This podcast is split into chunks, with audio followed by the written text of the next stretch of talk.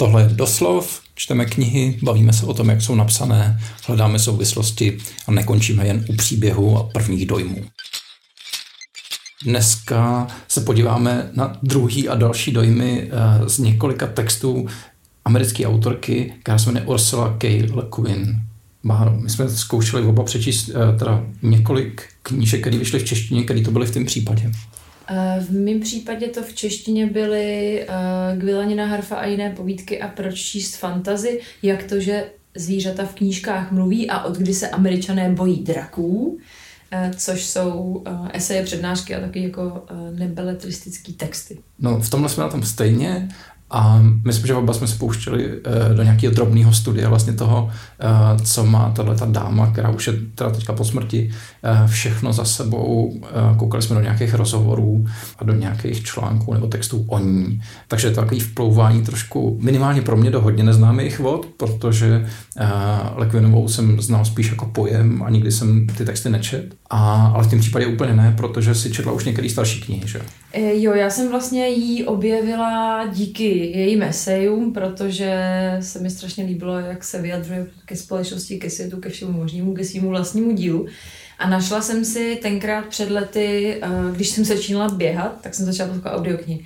A našla jsem si The Unreal and the Real, což jsou její povídky. Oni to byly jako asi jakoby dvě takové, nevím jestli části nebo svazky, protože u těch audioknih je blbý, že člověk jako vlastně neví, jak to vypadalo, když to vyšlo, které jsou jako hodně uh, charakteristický tím, že jsou hodně špatně zařaditelný. Ona jako o sobě ráda říkala, že píše věci, co nemají žádný název, protože to prostě není žánrově vyhraněný. A z toho jsem si dost jako sedla na zadek, párkrát málem doslova, protože když se zamyslíte o audioknihy a běháte ve směru po Vinohradech, tak to není úplně ono. A potom jsem vlastně četla uh, Left Hand of Darkness, což je neuvěřitelně skvělá kniha. To jako rozhodně musím takhle rovnou předem všem doporučit.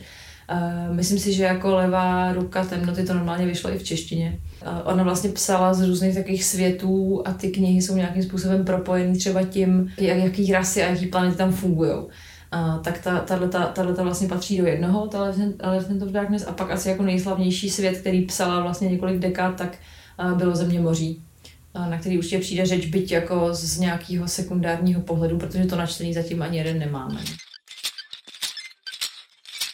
Pojďme si jenom připomenout, že uh, Ursula K. Le Guin uh, se narodila v roce dvacet devět, zemřela uh, před třemi roky, skoro přesně, na konci ledna dva tisíce osmnáct. A my jsme tady možná trošku naznačili, že ty její texty se vlastně docela špatně zarazují do nějakého jednoho žánru, pokud neřekneme, že je to jenom fiction nebo, nebo uh, nějaký jako fantazijní psaní, protože z toho, co jsem viděl, z toho, co jsem si jako přečetl kolem, tak je myslím dost jasný, že to je někde na spektru fantasy, sci-fi a prostě nějaký volný imaginace. Myslím, že z několika plamených a dost rozhořčených jejich projevů a esejů je dost znát, že je to hlavně takový jako radikální, možná radikální je silný slovo, ale takový dost razantní vymezení se vůči realismu dvacátého století. Jasně, ona by se možná dala zařadit nějaká jednotlivá povídka dost přesně, protože jsou povídky, které jsou fakt sci-fi nebo jsou fakt fantasy, ale jako celek se to dost vymyká a i ty romány se dost vymykají, což já si myslím, že je tím, že ona se vlastně nabořila trochu do žánru, který byl dost mužský, než, než třeba začala ona sama psát, což bylo asi, když bylo jedenáct, takže to bylo v roce čtyřicet, takže to je asi dávno. A myslím si, že pořád do dneška ty tradiční rysy těch žánrů jsou dost stanovený těma mužskýma autorama. A to teda bude zas trochu jakoby stereotypizace, ale přesně jako třeba tím, že ve fantasy má někdo porážet nějaký zlo a má se tam jako bojovat, nebo že sci-fi má být jako hodně o nějakým detailním vložení té vědy nebo nějaký, nějakýho jako světa budoucnosti, ve kterém se zase děje nějaký konflikt. A ona do tohohle poměrně výrazně jako házela vidle tím, že třeba jako nejčastější kritika Left Hand of Darkness je, že tam vlastně nic moc neděje. Ona stavěla ty světy, kde třeba i konflikt je vlastně postavený úplně jinak. Takže se to vymezovalo i, určitě i tady z toho důvodu, ale přesně jak říkáš, ona když v roce dva tisíce čtrnáct měla jako projev na National Book Awards, tam jakože byla hrozně jako, dě- ne děkovala to, právě ona měla takový jako edgy přístup poměrně, takže spíš jako dávala takovou ťavku tomu realismu, že říká, že konečně teda po těch letech, co padesát let sleduje, jak tyhle velké ceny dostávají realisté, tak teda konečně, konečně došlo jako na lidi, kteří se vymaňují z toho žitýho světa a vlastně hrozně apelovala na to, což dělá spousta spisovatelů a spisovatelek, sci-fi, fantasy, nějaký spekulativní fikce a tak dál. A hrozně apelovala na to, že je to potřeba, že jako potřebujeme autory, kteří umí promyslet něco, co není. Protože dokud to neuděláme, tak to ani nemůže být. To si myslím, že je strašně zajímavý prvek, který propojuje ty autory žánrový nebo autorky žánrový ve, v tom nejširším slova smyslu, prostě mimo, mimo uh, realismus, protože to vlastně říkají do dneška současní autoři a autorky, že dokud to ne, ne, ne, jako ne, nenamyslíme, tak to nemůžeme, tak toho nemůžeme dosáhnout.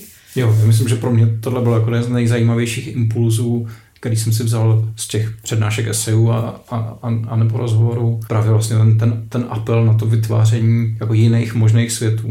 V těch, v těch textech je znát, že ona hodně pracovala jako s velmi rozmanitýma zdrojema inspirace, který ale nejsou nutně literární, vlastně jsou dost často až politický nebo jako, jako sociologický, antropologický. A to se snažila potom aplikovat jako do těch textů. Tady bychom možná měli připomenout, že tam asi nějakou docela důležitou roli se hrávalo to, že oba rodiče byli antropologové, takže podle svých vlastních slov vyrůstala vlastně v prostředí, kde se scházeli i, i ty jejich kolegové z akademické sféry a očividně vyrůstala teda v prostředí, kde byla jako velmi eh, zamýšlivý a zároveň jí nabízelo asi dost širokou škálu podnětů z různých kultur, nejenom vlastně z té, kde vyrůstala. Ono je to strašně, je to strašně zajímavý střed v tom díle, protože na jedné straně je hodně ovlivněna taoismem, jako úplně očividně, protože jako Left Hand of Darkness se jmenuje Left Hand of Darkness, protože jako levá ruka tmy je pravá ruka světla. To je prostě takový ten yin a yang symbol, často bývá používaný i na obálce téhleté knihy. Zároveň vyrostla ve vědeckém prostředí, takže často dával ten rozpor mezi imaginací tam, kde si člověk může dovolit. Prostě jako lež ve světě, kde má být, jako, nebo v místě, kde má být pravda. Já jsem cestou jsem poslouchala experimentální album písní a básní národa Cash, což je z knihy Always Coming Home. A tuším, že i nějakých jiných děl, který dala dohromady s Todem Bartnem. A to je prostě vymyšlená mystika a nějaká historická tradice nějakých písní a básní tady tohohletoho národa. A je to takový jako elektro, lomeno, folk, také jako primitivní nebo nějaký, prostě, nějakého přírodního národa, je to velmi zajímavý. Takže na tom je taky vidět, že jako se nebála jako propojovat věci, které úplně bychom asi nečekali, že budou spojeny.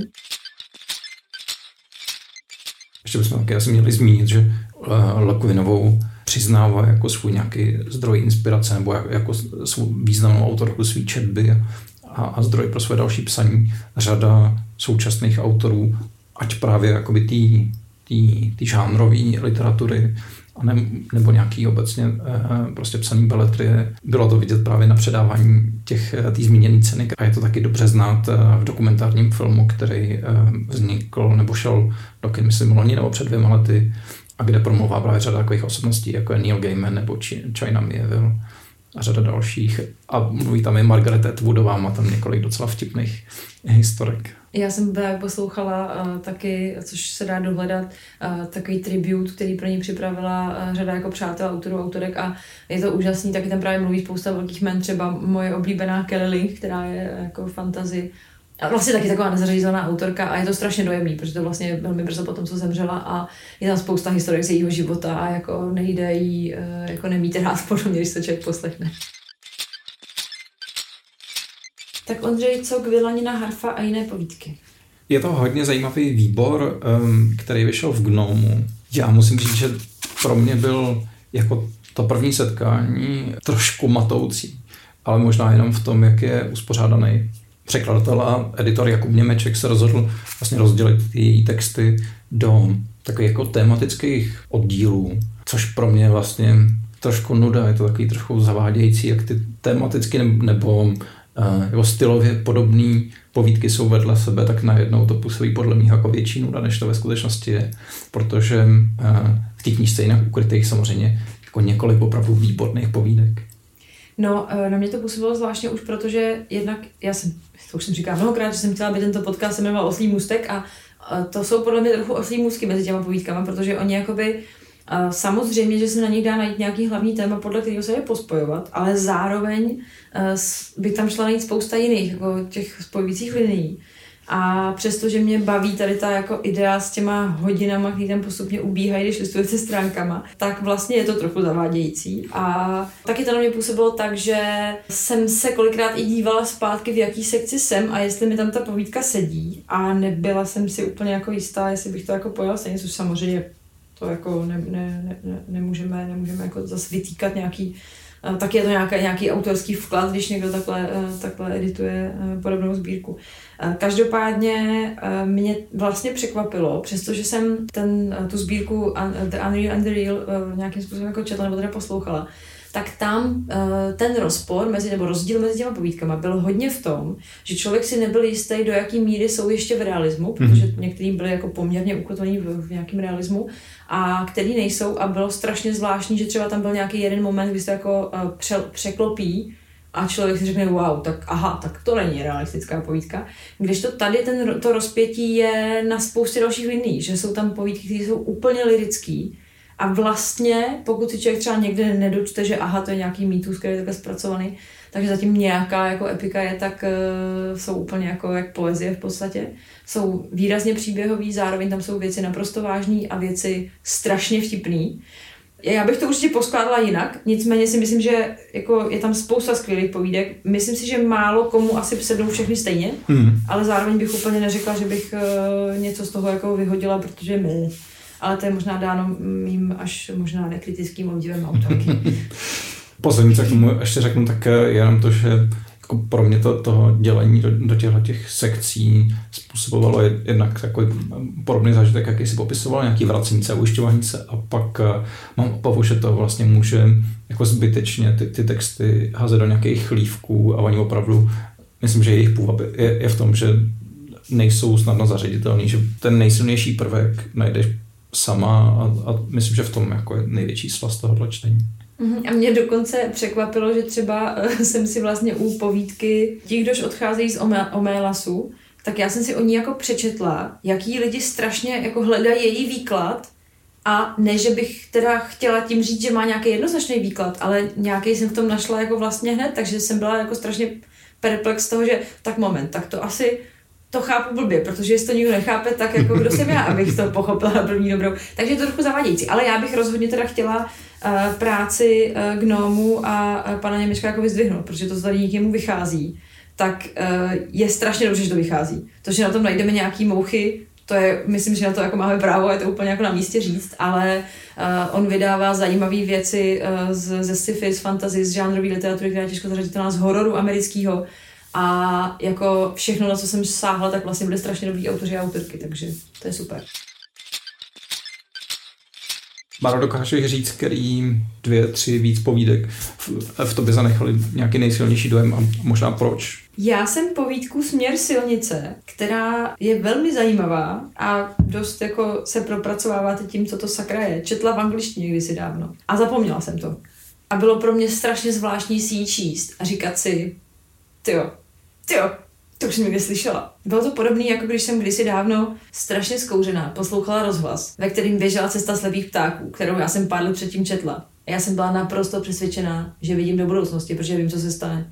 Vůbec mě nenapadlo, že to je tím, že jsem to četla. Bylo to skvělý, nádherný odpoledne. A jinak od té doby jsem už strejdeč. Ale uh, tohle byl podobný zážitek, že vlastně jakože se ti ta hlava rozpomíná a zároveň se v tom příběhu něco jako děje, byť je jako kratoučkej, a je to vlastně spíš takový jako, jako pohled z jiné perspektivy. Takže to na mě určitě zanechalo velký dojem, nebudem uh, spoilovat. Směr silnice. Je to už dávno, co jsem běžel tryskem. A abych pravdu řekl, ani by mi nevadilo si to zase jednou zkusit. Vlastně na tom bylo cosi osvěžujícího. Vzpomínám si na první motorový vůz, který jsem kdy viděl. Jako většina z nás jsem ho považoval za smrtelníka, za nějaký druh neupevněného tvora, mě zatím neznámý. Trochu jsem se vylekal, protože jsem se domníval, že po sto třicet dva letech už všechnu místní faunu znám. Ale co je nové, je vždycky zajímavé, tak nějak bezvýznamně zajímavé, tak jsem tenhle nový jev pozorně sledoval. Blížil jsem se k němu a docela rychle, zhruba rychlostí cvalu, ale zcela jiným krokem, který se k neohrabanému vzhledu té věci hodil. Nepohodlným, natřásavým, valivým, přiškrceným, škubavým krokem. Během dvou minut, ještě než jsem vyrostl na čtvrt metru, jsem věděl, že to není smrtelný tvor, ať už upevněný, neupevněný, anebo volný. Byla to vyrobenost, jako ty dvoukoláky, do kterých se zapřáhají koně. Považoval jsem ji za tak špatně zhotovenou, že jsem ani nečekal, že by se potom, co přefuní přes západní vršek, ještě vrátila. A upřímně jsem doufal, že se nevrátí nikdy, protože to škubavé natřásání se mi nelíbilo. Pak se mně strašně líbila povídka První kontakt s Gorgonidy, protože to je taková správně vtipná a, a sarkastická povídka, která určitě se jako dá označit za feministickou, což teda je chlívek, do kterého ji tady uh, editor nadspal. A je strašně zábavná. Jako kdokoliv, kdo někdy s rodičema někam jel nebo s nějakým dospělým párem, dokud byl ještě dítě, protože když už jsme my sami v tom páru, tak už to nevidíme, na výlet, tak se u toho určitě pobaví a navíc do toho tam je kontakt teda s mimozemskou civilizací, což je samozřejmě super. Jako já jsem, já jako vlastně bych spíš musela vybírat to, co mě zas tak nezaujalo, nebo co pro mě, pro mě bylo až moc jako zamyšlený, což třeba určitě by se dalo říct o některých přístupech problému nedostatku času, což je taky vtipný, ale je to natolik filozoficky jako pro mě složitý, že to bylo výrazně těžší číst, ale určitě uh, my jsme to už zmiňovali, uh, ty, kdož odchází z Omélasu, a to je strašně jako pěkná nějaká jako metafora nebo nějaký rozpracování nějakého jako morálního dilematu, takže to bylo taky super. Jako já si myslím, že tam jak ti, kdo mají rádi jako čistý sci-fi, kdo mají rádi fantasy, kdo mají rádi prostě divné věci nebo nějakou poetiku, tak se tam něco najdou. Tak jo. První kontakt s Gorgonidy. Jerry, vrať se, zaprosila. To nejsou domorodci, to jsou vesmířané, tohle je jejich talíř. Věděla z bulvárního tisku, že tady v Austrálii nějaké talíře pozorovali. Zavři kurva hubu, odbylí. Hej, kolohnáte, předveď mi něco, jasný, nestůj tady jak dřevo. Hopsa, hejsa, hop, jasný. Oko měl přilepené k hledáčku kamery. Jerry, hlesla, ale hlas jí uvězl v hrdle. Jeden z vesmířanů ukázal tou svou krátkou chabou ručkou na auto. Jerry mu přistrčil kameru až v hlavě a v tu chvíli zakryl vesmířan objektiv dlaní. To Jerry ho samozřejmě rozlítilo a zařval. Nesáhej na to, kurva! A potom se na vesmířana doopravdy podíval, ne přes kameru, ale tváří v tvář. No páni, vydechl. A ruka mu sklouzla k boku.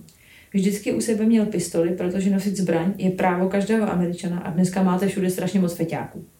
Jak jí propašoval přes kontroly na letišti, to věděl jen on sám. Jeho prostě nikdo neozbrojí. Viděla naprosto jasně, co se stalo pak. Vesmířan otevřel oči.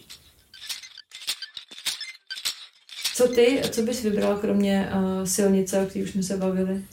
Omelas na mě udělal velký dojem. Myslím, že to z části bylo i tím, že podobně jako ty jsem si vlastně nejdřív přečetl něco o tom textu a teprve pak jsem četl ten samotný text. A myslím, že mě uh, taky hodně zaujal komentář právě Margaret Atwoodové, který jsem si k tomu vyslechl, která říkala, že se jí, myslím, Ursula K. Le Guin se, se na ten text ptala a, a kladla jí otázku, kam teda vlastně jdou ti, kteří odchází z Omélasu. A Le Guinová okamžitě změnila téma řeči a, a to hovoru a odvedla někam úplně jinam. A na mě vlastně až překvapivě silný dojem e, udělala povídka Pytlák, kterou, omlouvám se, vyspojiluju, protože vlastně bez toho se o ní nedá mluvit. To je šípková růženka napsaná z perspektivy někoho, kdo přichází zvenčí ve chvíli, kdy kletba už jako nastala a je, a je v běhu. Kouzlo prostě uspalo celý království, který je navíc obrostlý neprostupným šípkovým keřem. A ten hlavní hrdina je prostě takový obyčejný vesnický kluk, který se tím houštím proseká, dostane se dovnitř toho kouzla a v něm pak žije. A najde se tam takovou svoji zvláštní existenci mezi všema těma spícíma postavama a tak divně toho využívá e, i způsobama, který e, nejsou vůbec pohádkový. A je, je to moc pěkný, jiný dekodování vlastně příběhu, když jich známe. Pytlák. Vím, já vím, to kouzlo nebylo moje. Já do něj vpadl. Prosekal jsem se do něj, prohřezal, vtrhl do něj násilím. Vím, že jsem pytlák. Být něčím víc jsem se nikdy nenaučil. Dokonce ani můj les, mé hájemství, jak jsem v duchu říkal, nikdy nebyl můj. Byl to králův les a král spal tady v zámku uprostřed lesa. Jenže o králi už dlouho nikdo nemluvil.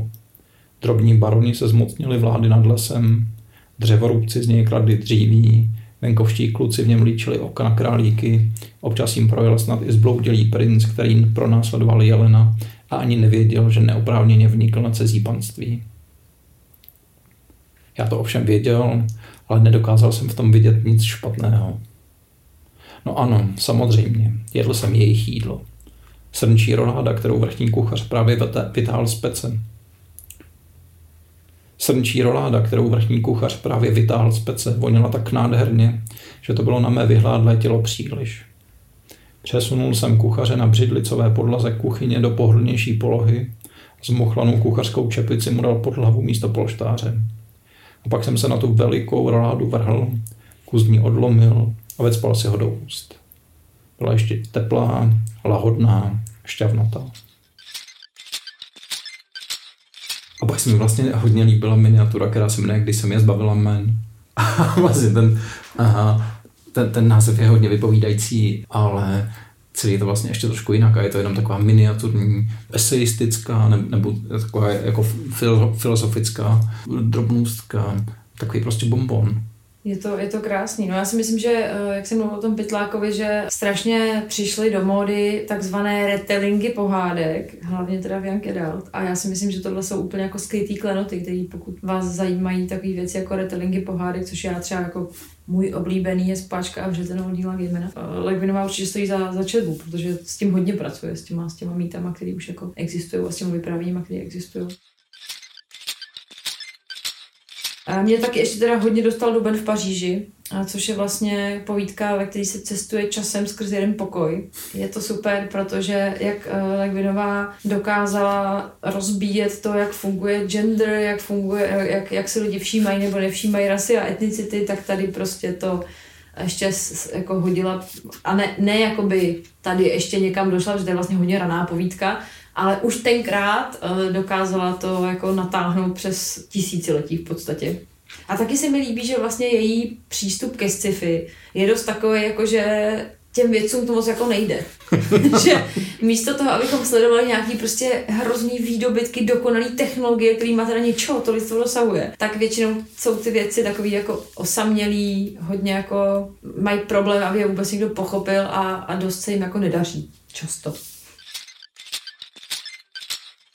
No, aby jsme jako ne, nebyli jenom uh, nadšení a jenom nechválili, já třeba musím říct, že ta, taková nezvyklá forma povídce Interní linka, která je vlastně psaná jak kdyby rozhlasová hra, protože to jsou opravdu jenom promluvy různých postav, myslím, že na nějaký vesmírní lodi, tak uh, tam jsem měl pocit, že tu špatnou nápodobu Monty Pythonu, že to bylo vtipný, ale vlastně způsobem, který mi byl strašně vzdálený. Já jsem si u téhle povídky přesně říkala, že si ji musím teda bez nějaký urážky překladatele najít v angličtině, protože tam ještě je, je hozený takový jako, tam se to postupně vlastně přechází do většího a většího slangu a víc a víc tam jako odpadají nějaký nánosy těch rolí, který ty jednotliví komunikátoři nebo komunikátorky jako hrajou. A taky jsem si jako říkala, co to je?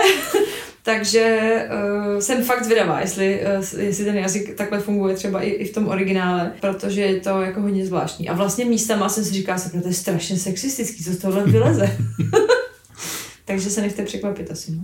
Ale myslím, že z toho, co jsme tady řekli, tak je jasný, že tenhle ten výbor je opravdu takový jako švédský stůl, plný různých přístupů a různých stylů a, a asi se málo komu bude líbit úplně všechno, ale myslím, že každý bys tam mohl najít jako minimálně jeden klenot pro sebe.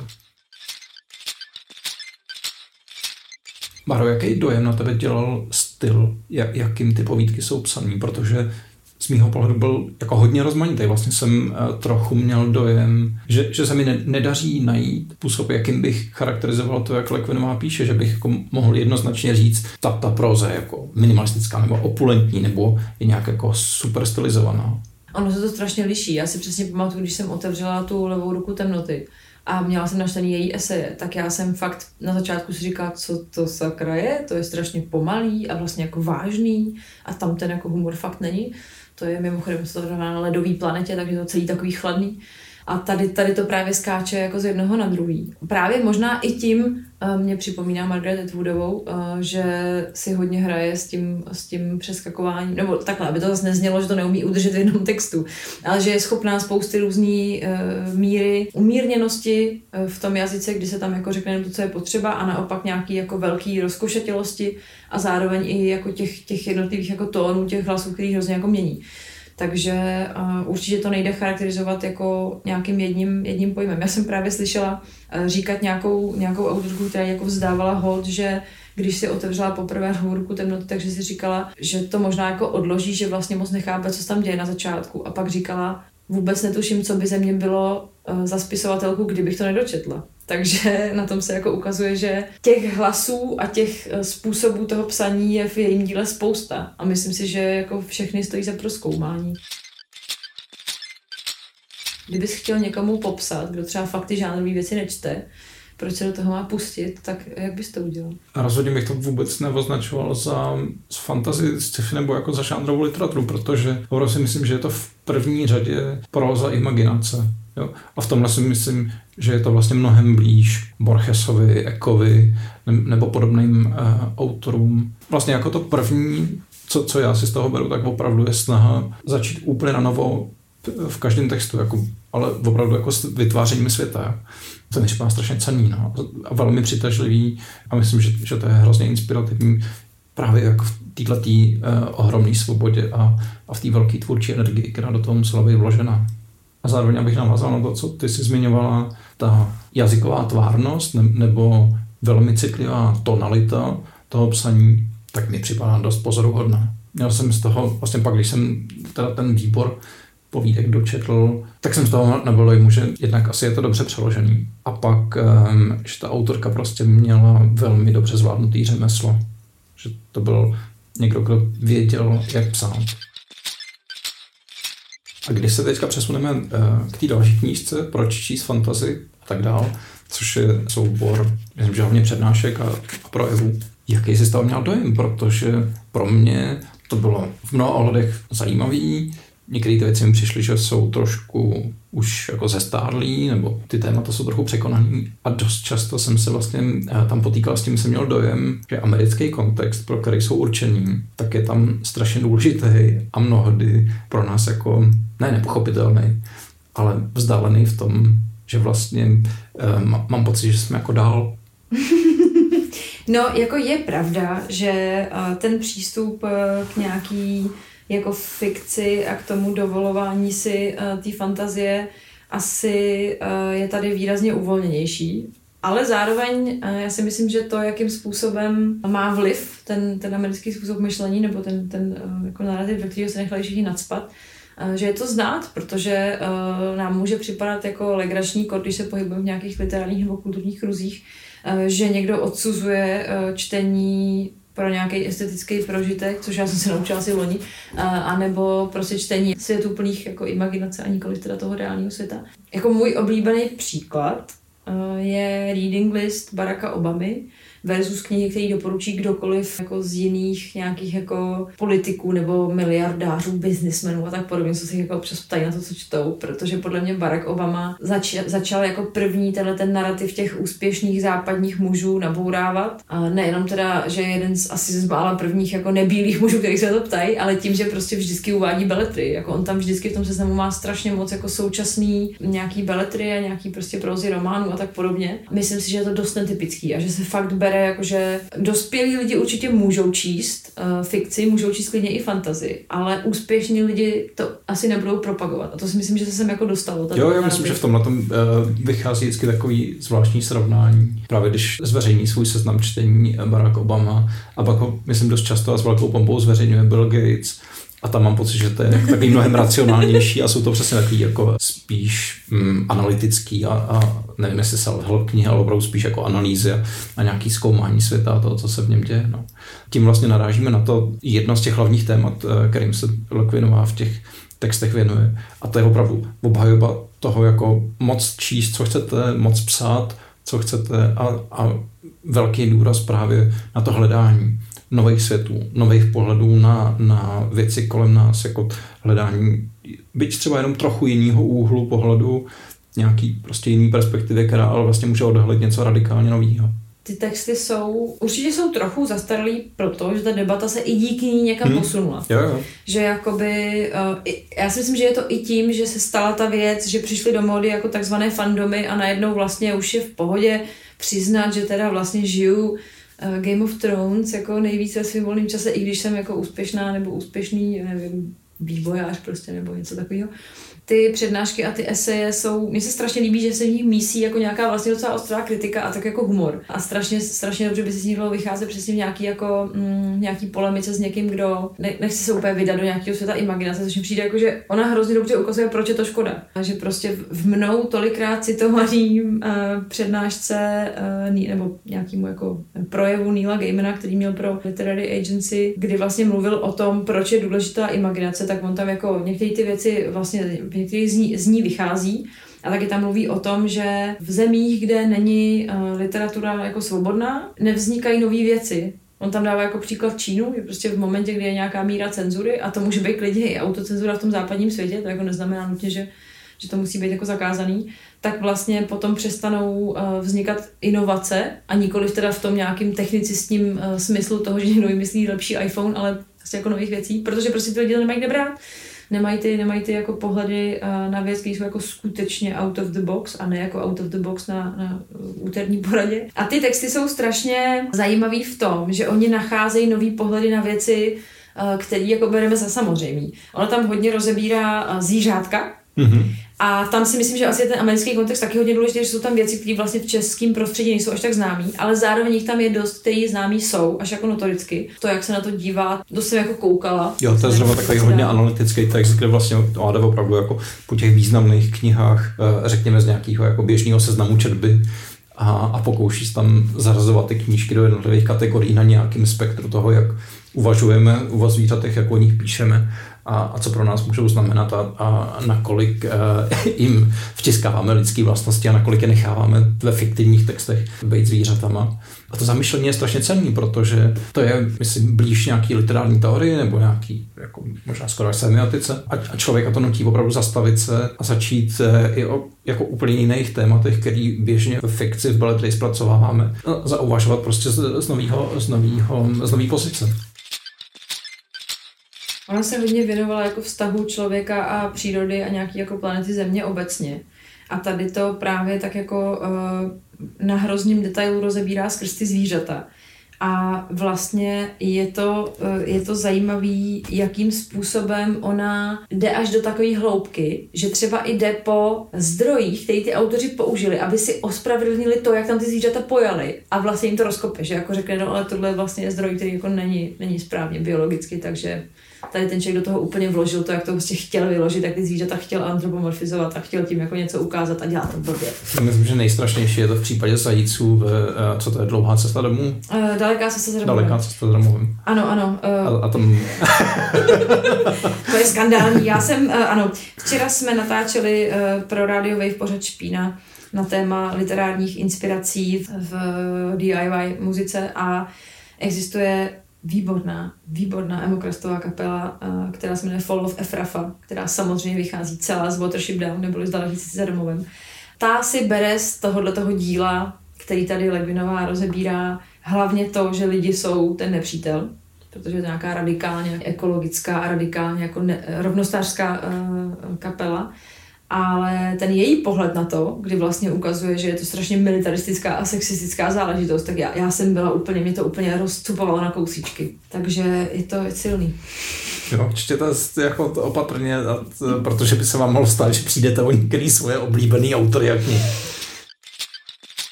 Tak my jsme si takhle dopřáli takovou jako mal, malou, uh, myslím, že v mém případě rozhodně úvodní ochutnávku z Ursuly K. Le Guin. A myslím, že je ta motivace k tomu jako pouštět se do dalších knih pro mě je jako úplně zřejmá. Jo. Ty způsoby, kterýma nabourávala ve svých knihách nějaký zažitý představy, taky dost přitažlivý. A to, jak jako divně a, a jinak pracuje právě jako s identitama, to, trochu nějak posunula vlastně pojetí genderu. Tak uh, jo, jo, jo. Můj seznam četby je zase něco další. No, je to tak a ona toho napsala strašně moc, takže to je fakt jako velká studnice a ještě navíc s těma textama pracovala tak, že ty její eseje a nějaké přednášky k tomu strašně fungují, protože ona byla jako velmi ochotná to v čase revidovat. Že třeba když jí vlastně u Levé ruky temnoty postupně feministky jako dalších vln vyčítaly, nebo to není úplně správný slovo, ale vlastně rozebíraly to dílo tak, že nešlo dostatečně daleko, což já si vždycky říkám, tyjo, jako prr, byla jediná, kdo to dělal, tak musela jim začít, ale jako jasně, dalo se zajít dál, tak ona vlastně šla a řekla ano a vlastně sama si rozebrala, kde mohla třeba nějakou otázku uh, homosexuality do toho víc vnést, protože kolem ní tam tak jako tancuje. Mimochodem teda ta kniha je mimořádná i tím, že to není jako, že by vám někdo vyprávěl příběh a tak jako na okrajích se teda zjevovalo, kdo ty lidi jsou. Tam prostě je popsaný, jaký oni mají sexuální cyklus a jak jako fungují, jak si mění ty jako gendry, negendry, je to úplně jako detailně popsaný. A ona strašně jako uh, se jako vyvíjela v tomhletom čase úplně logicky s tím, jak nějakým způsobem se vyvíjelo to uvažování o těch, o těch jako společenských tématech nebo o těch, o těch jednotlivých konceptech a je to neuvěřitelný, ten, ten jako nějaký vývoj. Její pohled na svět si myslím, že na jednu stranu určitě chybí, protože prostě to, co, to jakým způsobem ona byla schopná jako uhodit hřebíček na hlavičku, co se týče nějakého bodu, ve kterém kapitalismus už z knih nedělá umění, ale bere jim ten potenciál, ten svět měnit a dělá z nich jenom komoditu. Uh, nebo jak byla schopná narážet na uh, nějakou jako zabedněnost těch žánrů, kdy ona přesně mluvila o tom, že fantasy by nemělo fungovat tak, že strčíte nějaký skřety nebo zlobry a draky do sklenice a zamícháte a prostě jako to je ono, že by to mělo tu imaginaci hnát dál. Tak to je strašně důležitý. A já si myslím, že ten nějaký její odkaz, byť možná nepřímý, je znát hodně v různých uh, autorech a autorkách těchto žánrových knih, které jsou třeba z Afriky původem nebo odinut. Ta perspektiva, která tady byla jako naučena a uh, Le Guinová ji nějak nabourávala uh, z hlediska toho, teda, že byla žena a asi i z toho důvodu to pojímala nějak jinak, tak tam je taky. Tam prostě se přesně pracuje s tím, že to, co my bychom tady brali jako fantasy, tak je ale sci-fi nebo nějaký African futurism. Ale že prostě ta imaginace je jako u jiných autorů a autorek se dá najít taky. A myslím si, že Ursula Le Guinová i, i tím, jaká byla generace a jak se jako postupně vyvíjela a jak brzo začala psát věci, které dneska pořád spoustě čtenářů a čtenářek připadají vlastně hrozně revoluční, takže byla jako úplně unikátní. Mě ještě zajímá je ta věc, když jsi četla, ať teda ty povídky nebo potom ty eseje, přednášky, máš pocit, jako, že ve svý četbě nacházíš nějaký souputníky jako v jiných autorech, který prostě třeba jenom pro tebe jako nějak podobně významným způsobem jako otevírali ty, ty, ty světy a, nebo nějaké možnosti toho, co se v nich dá dělat. Mě vždycky napadnou dvě autorky a to je Nnedi Okorafor, která píše jako současný ten African futurismus a Margaret Atwood, protože ta, podle mě to byly mnohem jako mírnější jako nějaký úkroky z té reality, ale zároveň jako to byly všechno úkroky z reality. Takže to, jak ona pracuje s některýma jako věcma, jaký do toho dává humor a sarkazmus do těch knih, do spousty z nich, teda samozřejmě některý jsou velmi vážný, tak je v něčem strašně podobný. A ta Nnedi Okorafor zase přesně pracuje s tím žánrem, kdy tam má vlastně nějaký sci-fi nebo fantasy prvky a ale jako je schopná napsat knihu, ve který prostě není konflikt, nebo se řeší úplně jinak, než by jako byl, kdyby to bylo nějaký tradiční, nějaký tradiční představitel nebo představitelka toho žánru. A to je úžasný. A přitom jsou od sebe samozřejmě generačně strašně daleko, protože Nnedi Okorafor je jako relativně mladá autorka, takže od těch se toho ještě spousty dočkáme. Mimochodem taky píše pro Hulu, pro Amazon, pro Netflix a tak dále, takže jako to, její, její stopa bude určitě jako velmi široká. Já myslím, že jsem si několikrát vzpomněl na, na některé povídky Filipa K. Dicka. Myslím, že hlavně z toho důvodu takové jeho hravosti nebo ochoty k tomu nevystavit povídku jenom jako text, který jde jako od A do B, ale opravdu třeba jenom jako miniaturu, jako, jako nějakou, nějakou scénu, která je prostě trošku divná, něco málo se v ní odehraje a vlastně se nedozvíte, jak to pokračuje, musíte se to tak nějak jako trošku domýšlet. Nebo právě kvůli takovému jako radikálnímu přeskakování mezi úplně různýma světama, který, který byl schopný vytvářet. Já si myslím, že v těch autorech, který zmiňují jako svoji inspiraci, je to hodně znát, jako určitě i v tom mým milovaném Gaimanovi a v těch jeho povídkových sbírkách, který taky dokážou dost jako přeskakovat a ještě on sám sebe hrozně pěkně umí jako vysvětlit a ty zdroje všechny svoje tam přiznat, takže určitě je to i pro, i pro jeho fanoušky a faninky.